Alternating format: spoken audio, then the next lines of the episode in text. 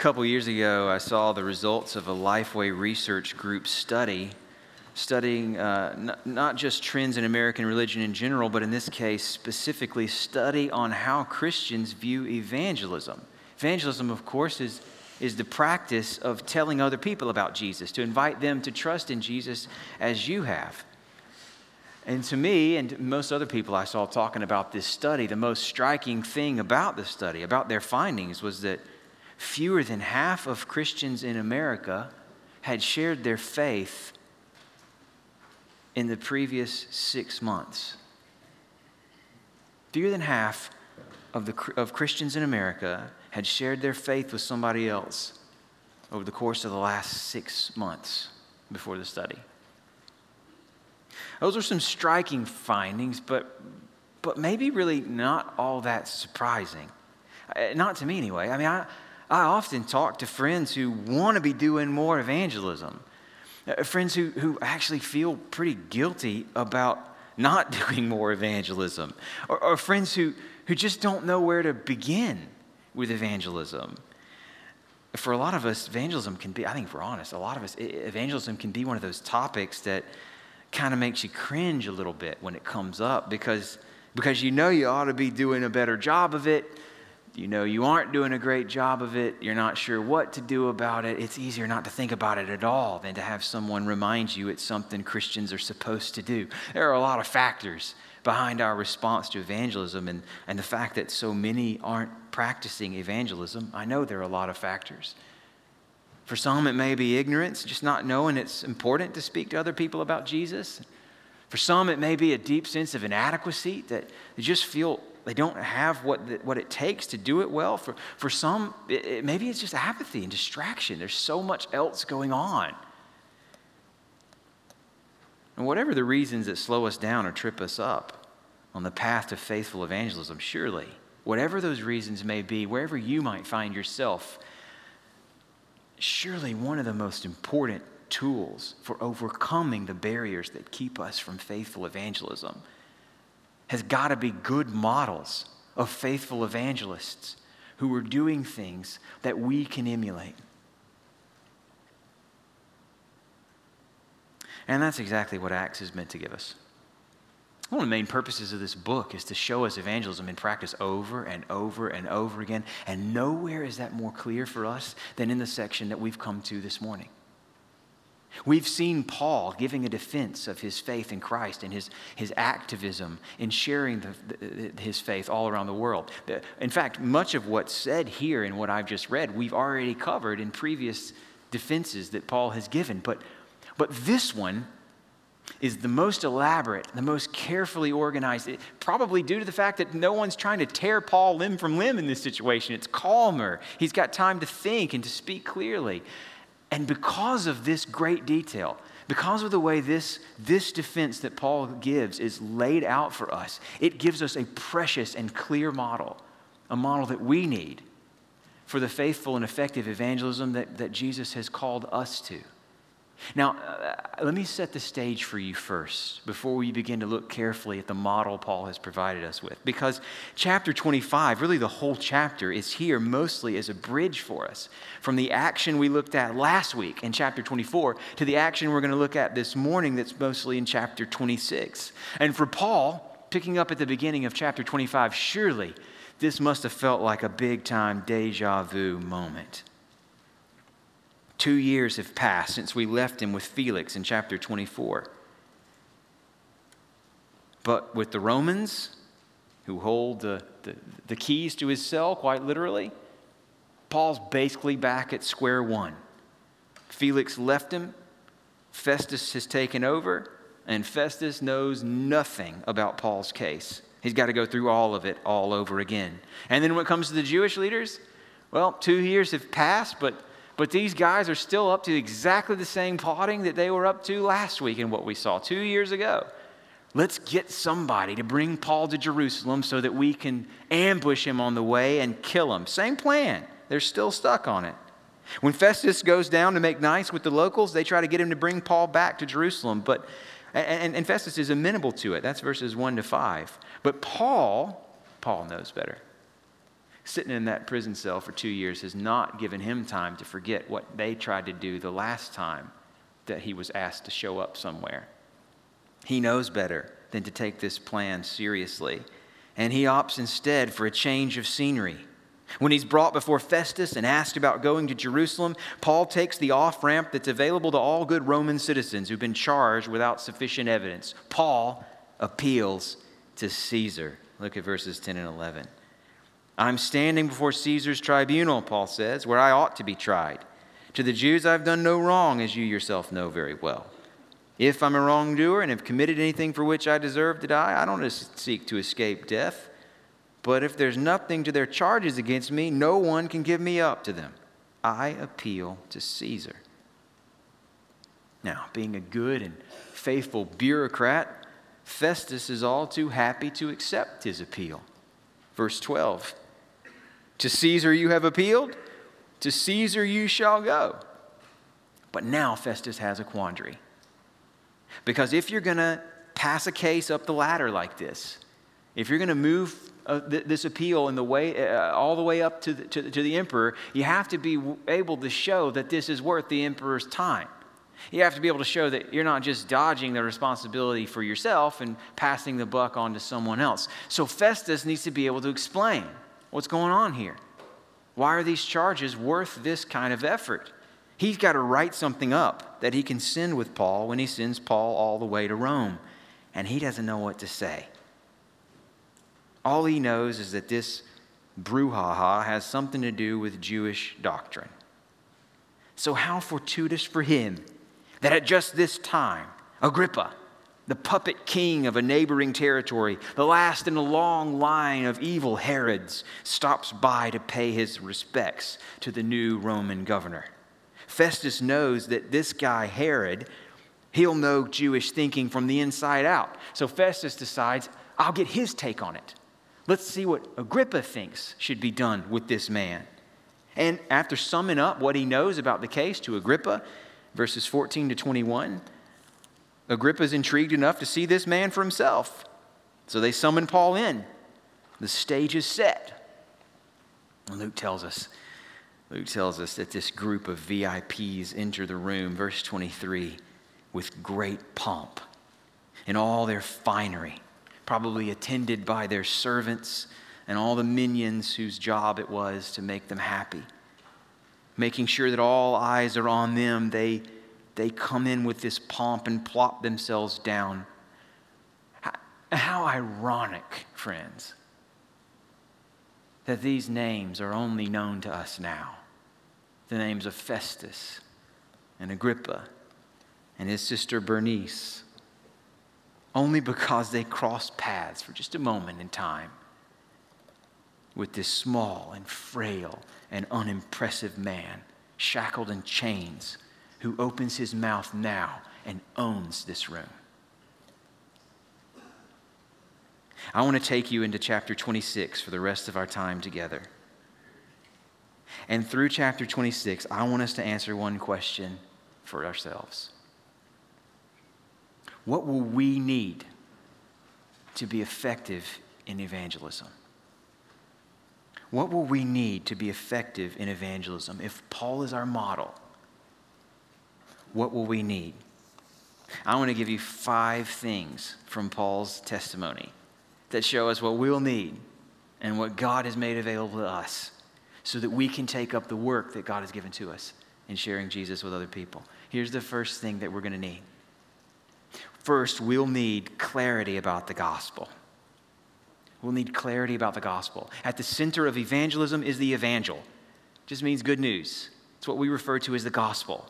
It's the gospel that's the power of God for salvation to all who believe. It's the gospel that, that really is everything we have to offer to anybody. It's the only hope we have in life and in death. It's the only thing we have to offer that gives hope and peace to anyone else. And it does offer hope and peace to anyone from anywhere who will accept it.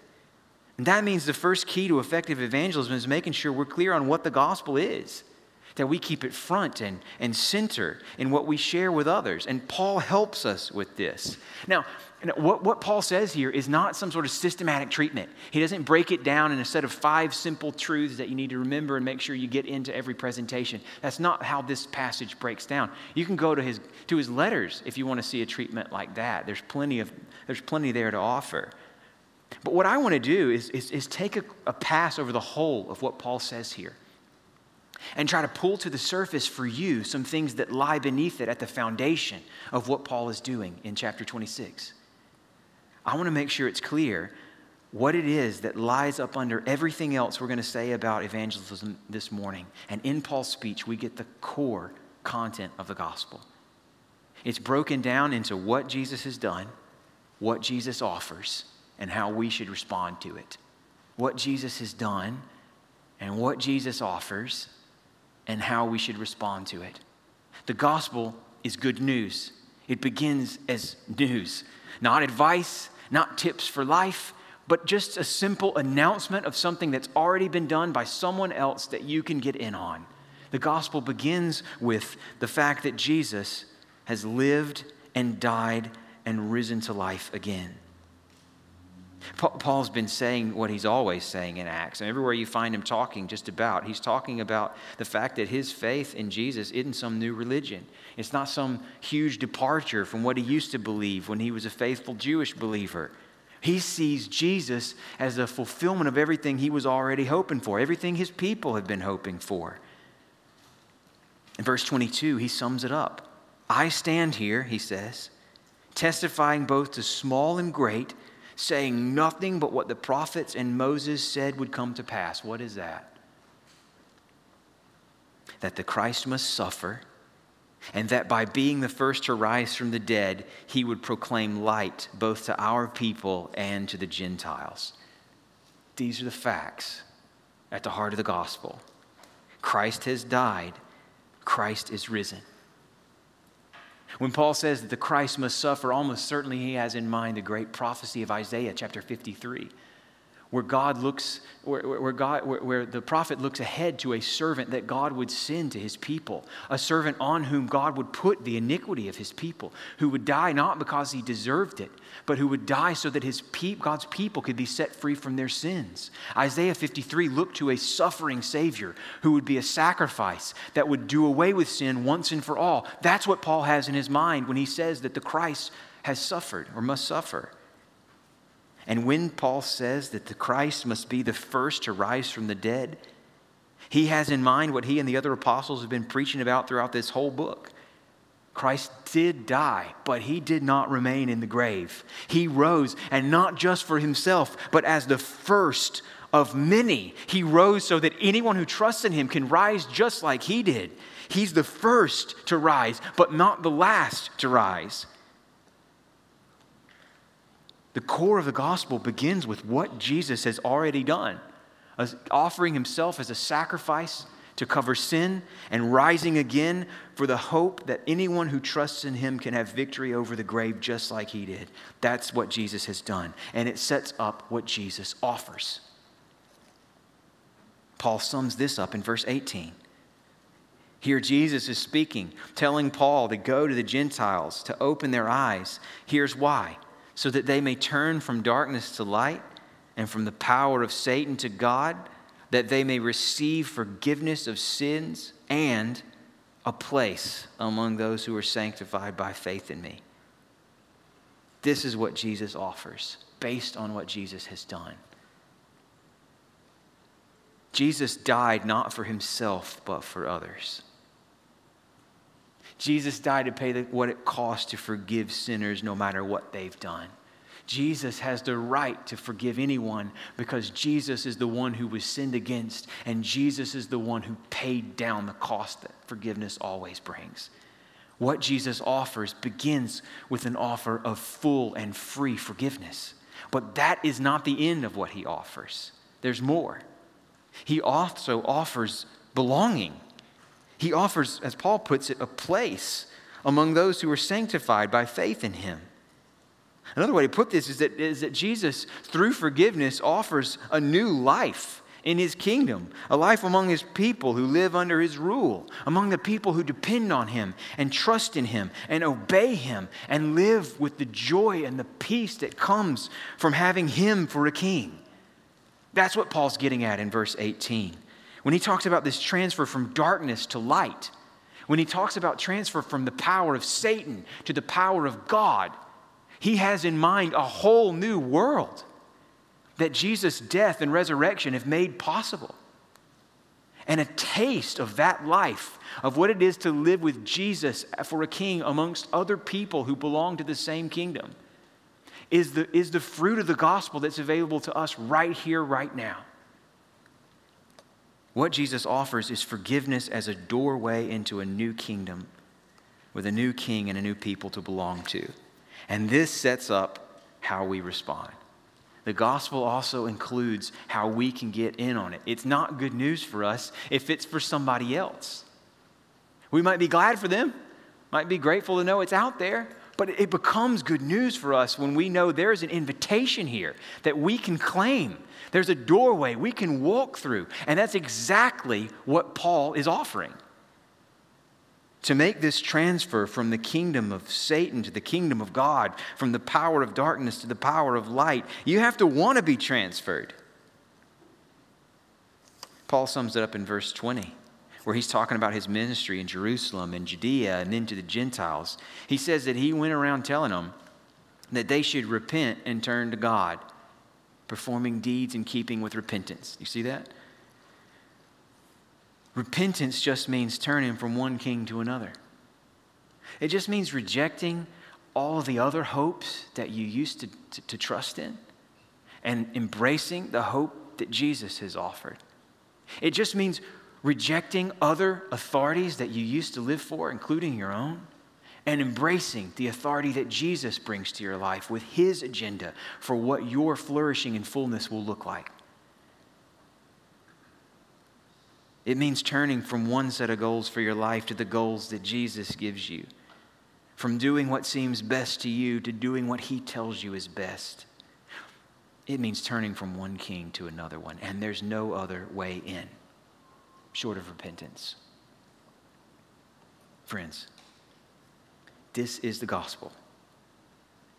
Christ has died, Christ is risen, and he rose to offer forgiveness and belonging to anyone from anywhere. And all you have to do to get in on what he offers is embrace it by turning from whatever else you trusted in, whoever else you may have followed, to him as your Savior and Lord. This is a gospel offer that's made to you today.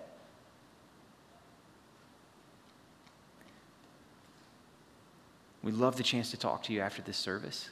If you have questions about what it would mean for you to embrace Jesus as your Lord and Savior, nothing would make us happier than to talk to you about it for as long as you've got to spare. For this morning, I want to move from this clarity about the gospel into the next thing that we're going to need if we're to be effective in evangelism won't get anywhere without clarity about the gospel. Everything, all of our hopes are contained in this message.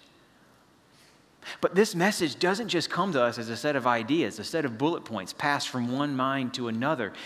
Eh, there's another delivery system that God has designed for this gospel from one person to another person. And the second key that we learn from Paul here that'll be so important for us if we want to be effective in evangelism is that we're going to need a personal experience of God's grace. We won't just need clarity about the gospel, we'll need a personal experience of God's grace. You can see it all through this speech in chapter 26. Paul's not just talking about the prophets. He's not just talking about what happened in history. He's not just talking about the ideas that Jesus, uh, about, uh, about how ideas about Jesus compare to ideas amongst the pagans. He is doing those things here and elsewhere, but, but he's doing far more than that. He's telling everybody who will listen what happened to him. He's sharing his experience with Jesus. The speech, in fact, I mean, all of chapter 26, Paul's speech is organized around the big pieces to Paul's life. Paul was once a Pharisee, he tells us. That's where he begins in verses 4 and 5. That's how he grew up, and he lived his life according to the strictest rules out there. Then, he tells us, the zealous Pharisee becomes the persecutor of the church. That's verses 9 to 11. He thought faithfulness to God meant opposing anything to do with Jesus. So he went around locking up Christians. He worked to have them killed, and he hounded them not just around Jerusalem. He tells us here, he, he chased them down even into foreign cities. He wanted them gone. And it was on one of these missions, trying to root Christianity out of the world. Verse 12 tells us that the persecutor met the one he'd been persecuting. Read with me from verses 14 and 15. When we had all fallen to the ground, Paul says, I heard a voice saying to me in the Hebrew language, Saul, Saul, why are you persecuting me? It's hard for you to kick against the goads. And I said, Who are you, Lord? And the Lord said, I am Jesus, whom you are persecuting. Friends, in this moment, Paul, the persecutor, meets Jesus and finds himself at the mercy of the one that he's been spending his life opposing with all his might. He now sees the truth that he's been denying and trying to sweep out of the world is living and right there in front of his eyes. And what should you expect when you find that the one you took for a fraud is alive and well and ruling the world? What happens next? Not what happened next, that's for sure. That's not what I would expect. This Jesus doesn't squash him like a grape, though he could have. This Jesus doesn't even condemn him with his words, though he would have been right to. This Jesus gives him grace and gives him a new purpose for his life. Trading out the purpose of, of eradicating Christianity from the world for the purpose of sharing the hope of Christianity all over the world. Not only did Jesus spare him, Jesus gives him responsibility for the thing that Jesus gave his life to, to obtain, the thing that's most precious to him in all the world. He gives him the church to spread and to build. That's grace. That's grace. And it's Paul's personal experience of the gospel that keeps him talking to anybody who will listen. Friends, look, I know that, that our stories won't be compelling in the same way that Paul's was. We didn't see for ourselves the, the, the nail scarred hands. We didn't hear with our own ears the voice from the blinding light on a lonely Middle Eastern road. Neither have I, neither have you. But hey, listen. Just because we lack the dramatic personal experiences that Paul and Peter had doesn't mean that our experience of God's grace in our lives isn't useful to our evangelism. It is. Your experience matters. It's part of how God plans to use you to share the gospel with others. What we're offering when we offer Jesus, is so much more than just a set of ideas. However wonderful and compelling the ideas of the gospel may be, we're offering people a person. We're recommending to them a Savior and a friend that we have known, someone that we've got history with. Uh, recently, we've been needing to have some housework done, and we've done a lot of research. We've browsed websites, we've looked at list after list of bullet points on services offered, and that matters. We need to make sure that, that whatever somebody offers matches up with our needs. But you know what we've really been looking for as we've tried to figure out how to solve these problems? What we've really been looking for is a, a referral from a friend. We want to talk to somebody who experienced what this company offered, who knew from experience that, yeah, I needed what you need, and they delivered. let me tell you how. And what you need to know this morning is that if you're a Christian, you have a story to tell that other people need to hear. Your experience of God's grace in your life is a tool God has given you to do the work of evangelism. The first step is so simple, guys. It's just to stop and think about it for a minute. Just to stop and consider what you've seen looking back and to think ahead about how you might share it. Where have you experienced your need for a Savior? How has the grace of God met you in your need? Look back and answer those questions. And then look ahead and think carefully about how you can share that experience with other people. In some ways, all Christian testimonies are real similar. There's only one gospel, after all. There's only one hope in life and death. All of it's going to come down to Jesus. Every Christian story is ultimately a story about Him. So, all our stories are going to be focused on who He is and what He's done for us. They're going to need to be focused on forgiveness and healing and hope and how Jesus forgives and restores and promises life. But, but guys, in another way, every single Christian testimony out there is wonderfully unique. One of the things that makes Jesus so glorious and so compelling is that his grace can reach anyone from anywhere. How do you make that point? Unless you make it from showing how his grace reached you where you were when you had nowhere else to turn. The more unique our stories are from one another, the more clearly that point comes through. Don't be, in other words, don't be so preoccupied by whether your story has the kind of dramatic appeal that you've heard from other people's stories or even from Paul's story here. If you have known Jesus as the Savior you have needed, if you have known Him to be the friend who was there when you needed Him, if you have known you had nowhere else to turn and He gave exactly what you needed, you have a story to tell that other people need to hear. One of the most encouraging things about our Sunday evening services so far this fall has been the chance to hear testimonies of God's grace, much like Paul's, from several different friends so far over the course of this fall, and, and, and from very, very different stories and backgrounds. We've heard of lives with a clear before and after, like Paul's life and lives where understanding and growth have come over time, little by little. We've, we've, we've heard of, of stories that begin with Christian homes and stories that begin with broken homes, and the variety we've heard on all sorts of metrics.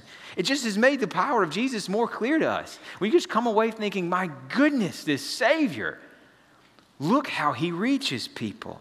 Look what he's given to our friends. Perhaps the first step in you leveraging this tool that God has already put in your life is simply to step back and think about it. Where have you experienced your need? Where has God's grace been sufficient for you? And then to think next do I have a friend that can help me shape this story of God's grace so that it's ready to be heard and received by somebody else?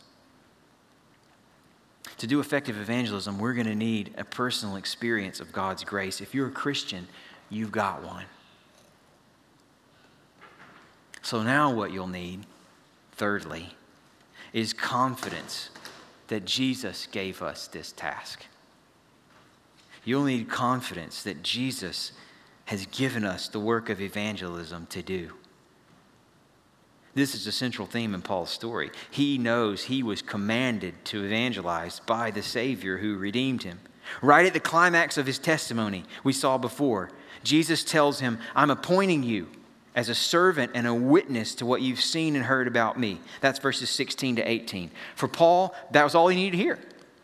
It was simple cause and effect from that point on. Look at verse 19. Therefore, he says, Jesus told me he's sending me out he says, I'm going to be his servant, I'm going to be his witness. Okay? Therefore, verse 19, I was not disobedient. Jesus is alive. He rules the world. He gets to tell me what to do. I was not disobedient to the heavenly vision, but declared first to those in Damascus, Paul says, then in Jerusalem and Judea, and also to the Gentiles, that they should repent and turn to God. And that's what Paul's doing even right now. He's telling these people who hold him at their mercy in this show trial, he's telling them that they need to repent and to believe in Jesus. I stand here testifying, Paul says. We, we've spent the last several months together watching him do this work as far as his little legs would carry him in front of anybody who would listen to him. We've watched him keep it up despite the fact that so many people wanted to kill him. We've seen him go through dangers and toils and snares, not just when crowds are flocking to him, but when mobs are trying to tear him to pieces, limb from limb. And now we see where his confidence came from. Now we see how he's been able to keep going over and over and over through all that he's been through. He's confident and he keeps going because he knows exactly where this work came from. And if you're a Christian, friends, Jesus has given you this work to do too. It's that simple. In some ways, Paul's calling was unique. I mean, I know he was a firsthand witness of Jesus' resurrection, he was an apostle. God's Holy Spirit inspired him to write things that we read and learn from even today. He didn't inspire you that way. There, is, there, is, there are some important ways in which Paul is unique. But the, the way Paul talks about Jesus, calling him to be a witness, the way he talks about his progress from Jerusalem to Judea and then to the Gentiles, the way Paul tells his story right here, do you hear the echo? He's basically just echoing the calling Jesus gave to all his disciples in the very first chapter of Acts. The theme sentence, the topic sentence for this whole book. Acts chapter 1, verse 8.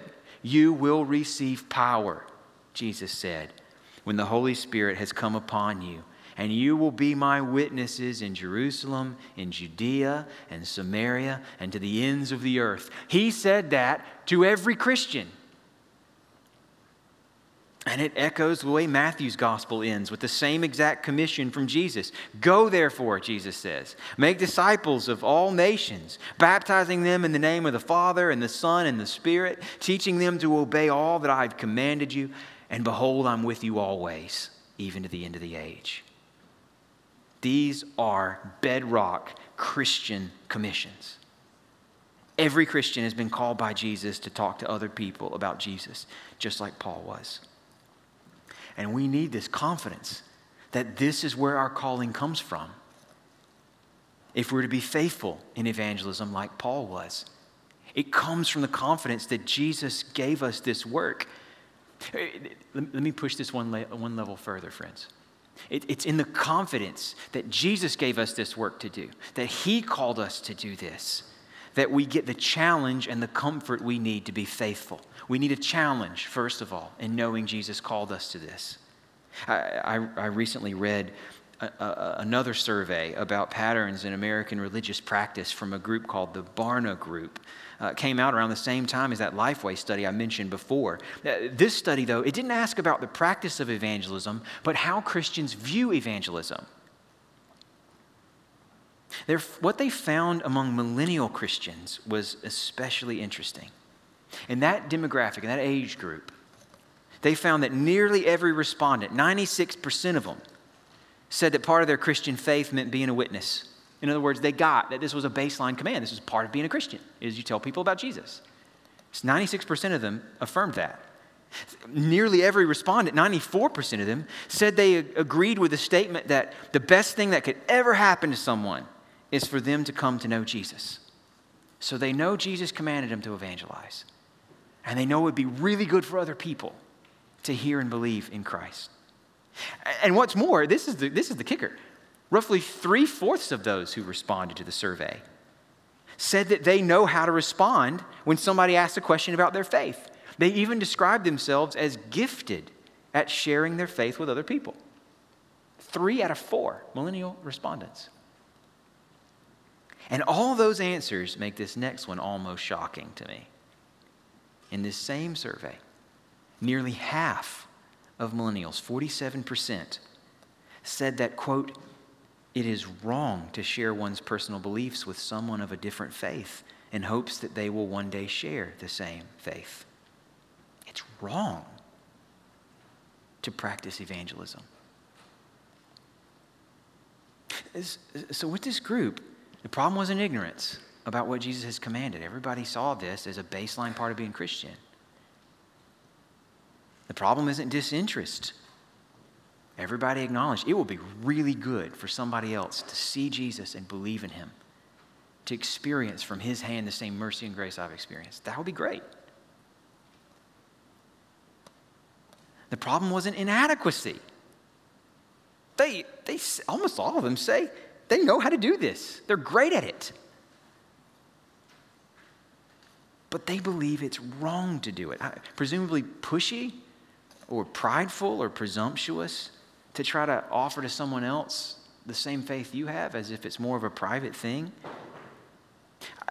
whatever, whatever factors come in to explain that response.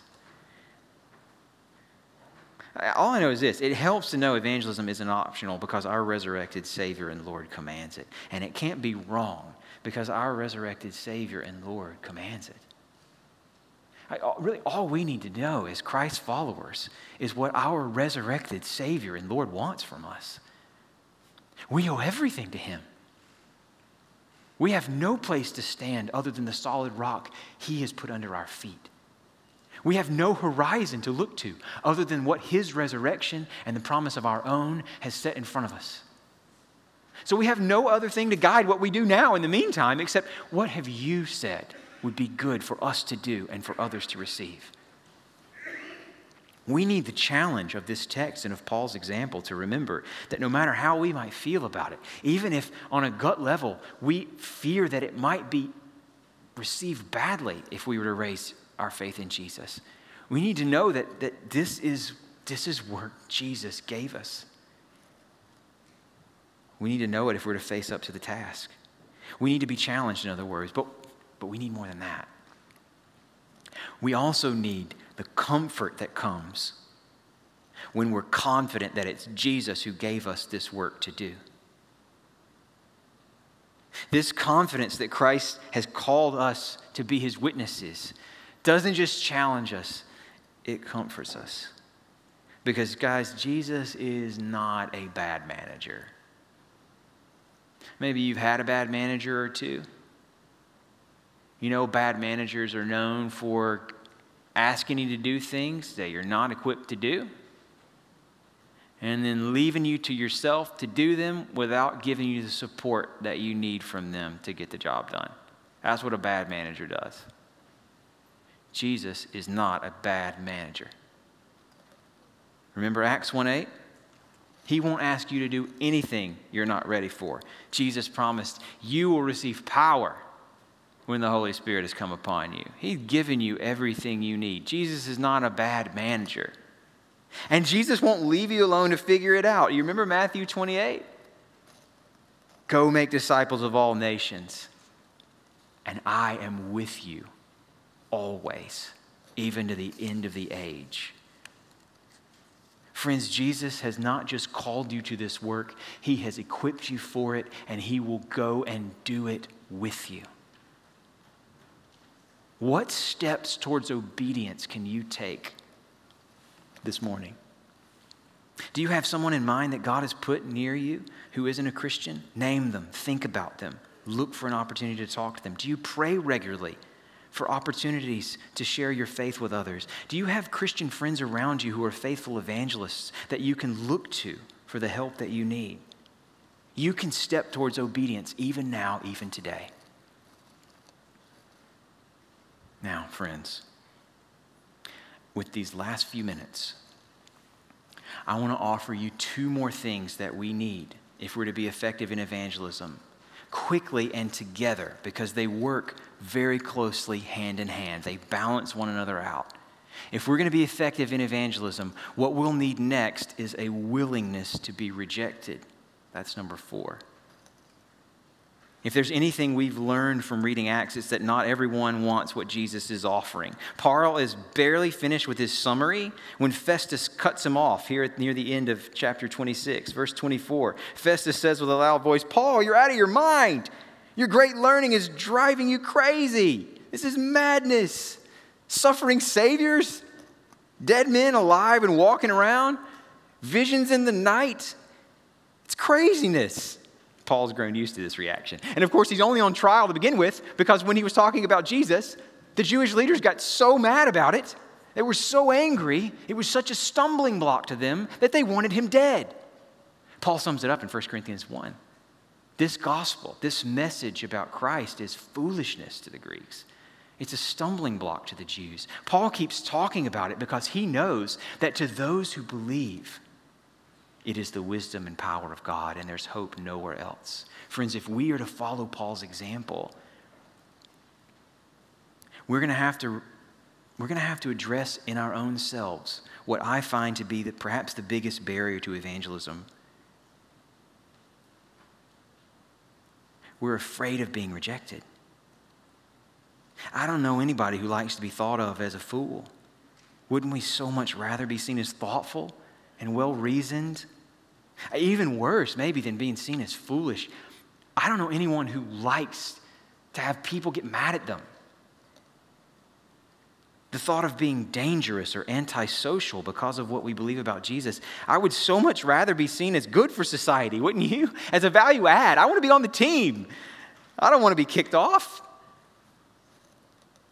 But we can't be effective in evangelism until we push back on our desire to please or to be well thought of or even to be included and accept that God has called us to do this and it's loving when we do. We'll need to be willing to be rejected if we're to be effective in evangelism. But not only that, here's the last one it goes hand in hand. We'll need an expectation that God can reach anyone through His Word. Yes, this word is foolishness. Yes, this word is a stumbling block. Yes, it could even get you killed. But Paul keeps on talking because he's learned from his own experience and from the promise of Jesus made to him that, that Jesus is building for himself a people. It'll be made up of all sorts of people from all over the world. And it'll happen because of his power, not Paul's. I love and leave you with the way this scene ends. Paul says simply, I'm not out of my mind, most excellent Festus. I'm speaking true and rational words. Then he turns to Agrippa. I'm persuaded none of these things has escaped Agrippa's notice. It's not been done in a corner. King Agrippa, do you believe the prophets? I know you do. I know you believe. Paul's in full on evangelism mode right here. He's trying to seal the deal right here on the spot with this king. You need to know who he's talking to. This is Agrippa second. He's the fourth and final in a long line of evil Herods who hate Christianity. His great, great, great, whatever grandfather, Herod the Great, he's the one who tried to have all the kids under two murdered in Bethlehem just to make sure that this king, supposed king who was born there, didn't survive. It was Herod Antipas, next in line, who had John the Baptist beheaded because of his work preparing the way for Jesus. It was Agrippa the first, this guy's father, who had James, the brother of John, killed by the sword in Acts 12. So now can you hear in Agrippa II's voice, Paul, would, would you persuade me to be a Christian? Do you know who my daddy was? My granddaddy and my great granddaddy? You would have me be a Christian, Paul? Who do you think you are? And Paul's answer is basically, yeah, that sums it up. Whether it takes a long time or takes a short time, I would to God that not only you, but all who hear me would be such as I am, except these chains. Paul wants Jesus for everybody. And he's absolutely convinced that anybody could become a Christian, even a man like Agrippa. And if we want to be effective in evangelism, we, know, we need to know why Paul had this confidence. Paul knew that the power to save belongs to God. Paul knew that anyone from anywhere could experience his grace and be set free. And Paul knew this because no one is further from Christ than the one who was spending his life trying to rid the world of Christians. When he was lost, God's grace found him. When he was blind, God's grace gave him eyes to see. And if God could save Paul, God can save anyone. Let's pray now that the Lord will give us this same confidence as we step forward in obedience to Him. Father, we do want what Paul had a rock solid certainty that you are with us, helping us, equipping us, and, and, and a confidence that you have called us to do this work. We pray, Lord, that through this message, through these chapters, through what we've seen in Paul, we would be more active in evangelism. That you would continue to build in our church a culture where it's normal to talk with one another about friends that we want to see come to know Jesus, to pray for one another by name over our work to help others see and believe in Jesus, and that you would, you would give us the wonderful joy of seeing many people in our city come to know and believe in Jesus. That's our prayer. We pray that you would answer it through the power of your word. In Jesus' name, amen.